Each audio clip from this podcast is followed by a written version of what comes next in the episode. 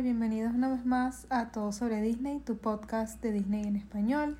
Si no nos sigues, por favor, em, síguenos, ah, suscríbete y también estamos en Instagram, arroba es todo sobre Disney, que por ahí siempre estamos publicando cuando sale el episodio. Fotos, contenido, exacto, y nos encanta ver tus fotos, que nos etiquetes en cosas. Así que, bueno, hoy te tenemos un episodio muy clásico. Sí, sobre todo para los amantes de la aventura y las películas. Sí, yo creo que para los amantes de Hollywood Studios, porque Hollywood Studios tiene su público, así que si eres un fan de Hollywood Studios sabes de qué estamos hablando. Es como el show, uno de los shows más clásicos, que es un imperdible de todo fan. Sí, y es importante también, como dice Luisa, como que estar pendiente de las horas, porque no es que el show lo pasan a cada 15 minutos y dura por lo menos casi un poco más de media hora. Si estás en el parque o estás pensando ir, es importante que te tomes ese tiempo antes para conseguir un buen asiento. Ah, se ve igual de todos puntos de vista. Es como ese estilo fantasmic de teatro, más anfiteatro. Sí, yo creo que nunca, nunca he tenido un mal puesto para ver este show y realmente siempre salgo complacida. Es el mismo show desde 1990, así que es un clásico, ya lleva más de 30 años y nunca nos cansamos de verlo. Creo que siempre es diferente, siempre obviamente los dobles toman el riesgo. Si bien el show está de esa época de Michael Eisner, del CEO que hizo esa época de oro de Disney, sí. Exacto, en los 90 que crearon más atracciones y trajeron más cosas a los parques. También existe ese matrimonio entre George Lucas y Disney. Ah, sí, obviamente. Porque nada, nada pasa de nada de George Lucas pasa por Disney si no tiene ese visto bueno, esa aprobación de mira, esto es perfección. Total, a mí me parece que este show eh, no solamente son el, el, el, trabajo de los dobles, que obviamente es muy, muy respetado y obviamente eh, toma mucho el riesgo de hacerlo, sino también la, la pirotecnia que hay, los efectos especiales. Y ver eso en vivo eh, me parece que vale la pena. Claro, y también es esta parte de, de contar el cuento. Eh, por una parte, lo puedes entender en cualquier idioma. Más o menos sí, lo que está pasando, exacto. lo que están no hablando. tienes que hablar inglés o no tienes que hablar, simplemente solamente debes disfrutar el show y verlo, es increíble. O sea, a veces que si tienen esos chistes malos que yo creo que... Y siguen haciendo los mismos chistes malos de hace 30 años. ¿Cuál es tu Siguen- chiste malo favorito? Ah, mi chiste malo favorito es cuando eh, le dicen que la diferencia entre que dobla a, Ah, Harrison Ford y, y Harrison. Ford y, y- y- no, el, ¿El doble? el doble es que sí, sabes, los millones de dólares que gana Harrison Ford. Ah, claro. Y sigue siendo el mismo chiste. Amiga, pero tú sientes que Indiana Jones va a superar la prueba del tiempo. Yo creo que sí, porque justamente acaba de salir una película recientemente y Como son que lo quieren mantener en vivo. Yo creo que es como James Bond, el agente 007, como ese tipo de película tan clásica que obviamente sigue viva. Y esperemos que sea así, ¿sabes?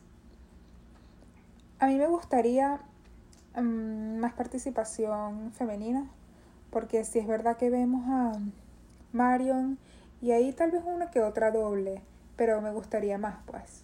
Bueno, es que yo creo que eh, no hay mucha participación en el mundo de los dobles para mujeres. Sí, amiga, pero en el mundo Pero- de los que están fingiendo que están dirigiendo, ¿sabes? Sí, ah. También. Ahí Bueno, tampoco hay Yo creo que mujeres. ellos no están fingiendo que están dirigiendo, o sea, ellos realmente son los, diri- los que dirigen el, el acto de, de los dobles. Pero hay veces que son como 15 personas. Pero sabes que antes, creo que a, a veces, o no sé cómo lo hacen, pero a veces invitan gente del público para que participe en el show y la gente lo que hace es estar como de extra. Ujú.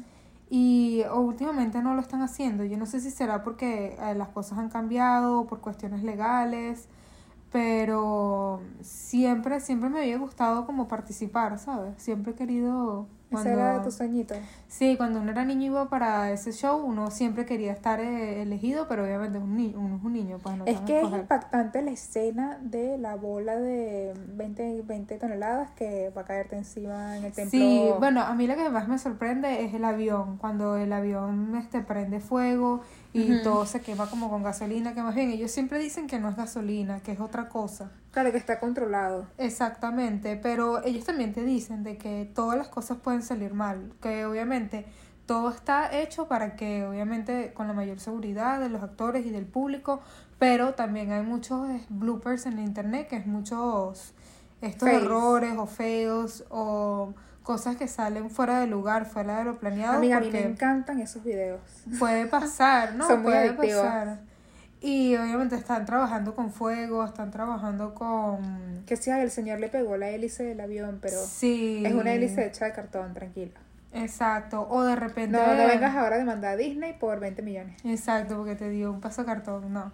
Pero eh, también... Y dicen que gente que está trabajando en el show ahorita sus papás trabajaron en el show también, imagínate, es algo generacional. Claro, yo creo que cuando una vez tú trabajas en Disney y vives esa magia, tú quieres que tus hijos también y tú quieres vivir ese nepotismo Disney. Me imagino. Que, hola, mira, mi papá era Indiana Jones, puedo trabajar aquí. Sí, totalmente, sí. Pero ellos dicen que ellos mantienen el ambiente seguro y todo perfecto para los extras, pero obviamente hay un riesgo y sabemos que trabajar de extra es uno de los trabajos más peligrosos y fíjate que siempre... Y saludos a todos los extras que nos están escuchando. Exacto, saludos a toda la gente que... Exacto, be extra. Sean extras para que Luisa les diga un saludito. Exacto, y fíjate que a veces ellos hacen como esta simulación de pelea y sucede a veces que, ¿sabes? Alguien termina lastimado, le dan un puño o algo así. Así que no es fácil ser extra. Bueno, a mí me gustaría que a veces las cosas en Disney se mueven muy lento a través de los años porque las personas le tienen tanto, o sea, cariño, respeto y le tienen tanto como... Bueno, es que este show tomó mucho tiempo para hacerse y obviamente pensar, no, vamos a tener un show donde vamos a quemar cosas, vamos a sacar fuegos artificiales, vamos a necesitar un avión, vamos a hacer eh, obviamente es un show de mucho presupuesto que fue Pero tú te acuerdas en París, el de Jeremy Irons, que tú ibas en un carrito y te llevaban y veías que si cuando la represa de agua se rompía o cuando la, los, la gente estaba montada en las sillas, en, los, en las motos y hacían show con motos o show con los carros y tú veías esas, esas cosas de las películas de cómo las grabaron, todo eso. Carros famosos. Bueno, yo creo que siempre es algo muy... Yo siento que a Disney y Hollywood le está faltando un poquito de eso. O sea, ¿cuántas películas nos quedan en Disney, Hollywood, así para que tú puedas decir celebrar? Bueno, obviamente casi todo es de películas, pero ya no hay tantas películas así clásicas antiguas, pues. Bueno, si no le hacen ahorita el remake a Indiana Jones, Creo que sí, tienes razón. Pues, Para ti, ¿cuál es el futuro de Indiana Jones? O sea... Bueno, yo creo que seguir haciendo películas y obviamente, no sé, sacar videojuegos o cosas que la mantengan más eh, en las nuevas generaciones. Dentro del universo de seriedad histórica que pueda tener Indiana Jones, a ellos les hace falta esa parte de que tiene Star Wars, que es como ese balance que existe con, por ejemplo, Baby Yoda el universo de Indiana Jones le hace falta eso. Bueno, yo creo que también les hace falta como un, videojuego ahorita, una serie o un spin-off o algo así que los ponga más como en el mapa. Como Indiarella. No, no estoy segura.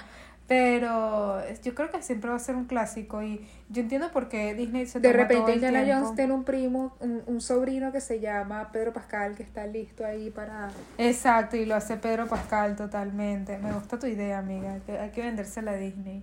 Exacto. Pero obviamente, em, obviamente que esperamos ver esto porque es un clásico.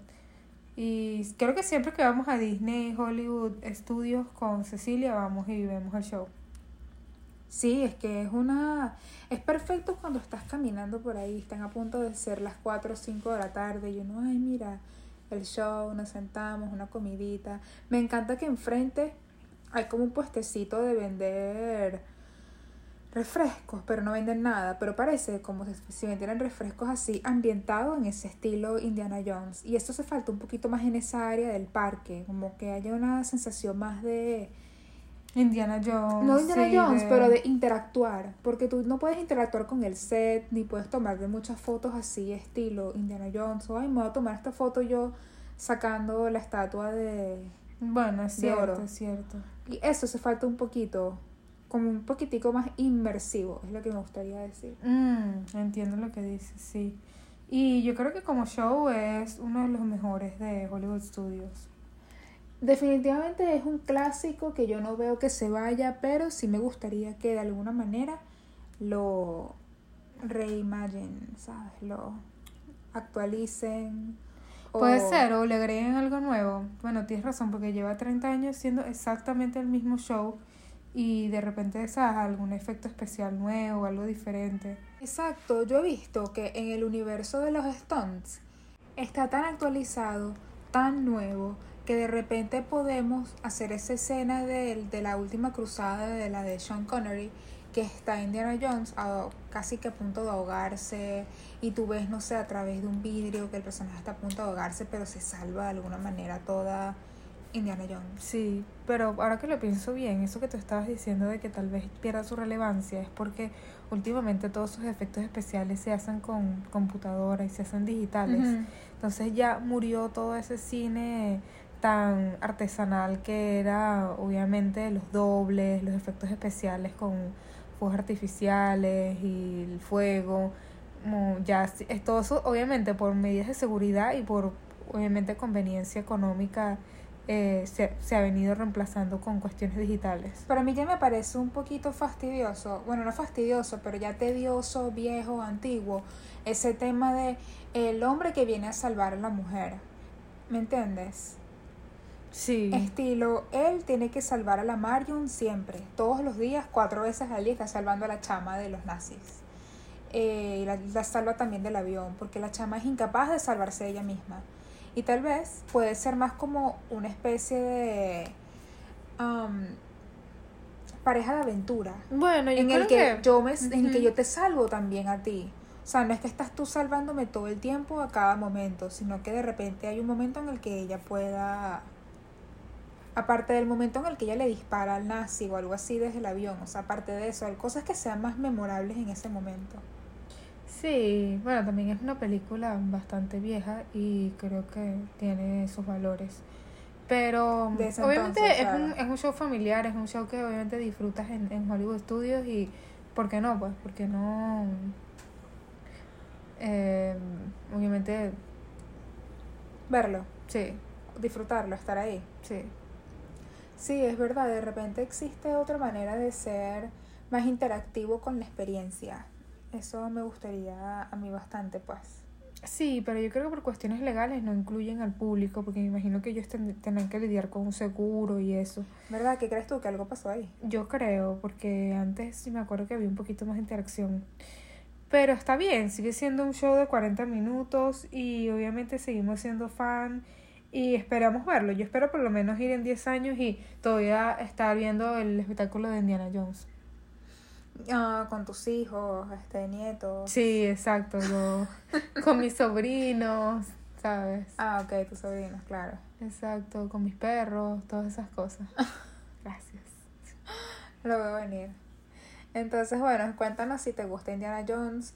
Ah, por supuesto que esto es en todo en Disney Hollywood, pero en Disney de París hay otra atracción y en Disneyland de California también hay una atracción increíblemente buena que te montas sobre un jeep y exploras ese templo con Indiana y es fabulosa, es de las mejores atracciones que existen y vale muchísimo la pena ir y volver y volver y volver y volver Exactamente. casi que el mismo día. Pero bueno, para todo eso les tendremos otro episodio contándoles esos increíbles que no pueden perderse de Disneyland. Y bueno, cuéntanos si te gusta Indiana, qué le cambiarías. ¿Te gustó esa última película? ¿La llegaron a ver? Me gustó mucho Phoebe Waller Ah, la de Fleabag. La de Fleabag, sí. Me parece muy bien porque siempre incluyen a... sie- Siempre el interés romántico de estas películas es la rubia, divina de dos metros, que es delgada y... La esposa de de Y Spielberg. tiene... Sí, pero en todas las películas es como la, la, la Lady James Bond. Bueno, la ¿Sabes? mismísima Kate Blanchett estuvo en una. Exacto, y por lo menos pusieron una mujer más... normal. Más parecida a ti. Muchas gracias. Pero me gustó. A mí también, Pues estaba Antonio Banderas. Entonces, obviamente. Y no estaba haciendo un papel tan... Esos papeles que hace el de señor sensual español. Sino era un papel normal, pues. Obviamente, ¿qué, qué otro papel le puede hacer a Antonio Banderas con ese señor sensual español? ¿Verdad? Ni siquiera conoce de gato. Ay, es demasiado, demasiado. Entonces, bueno, así que cuéntanos y esperamos verte en el parque. bye. Bye.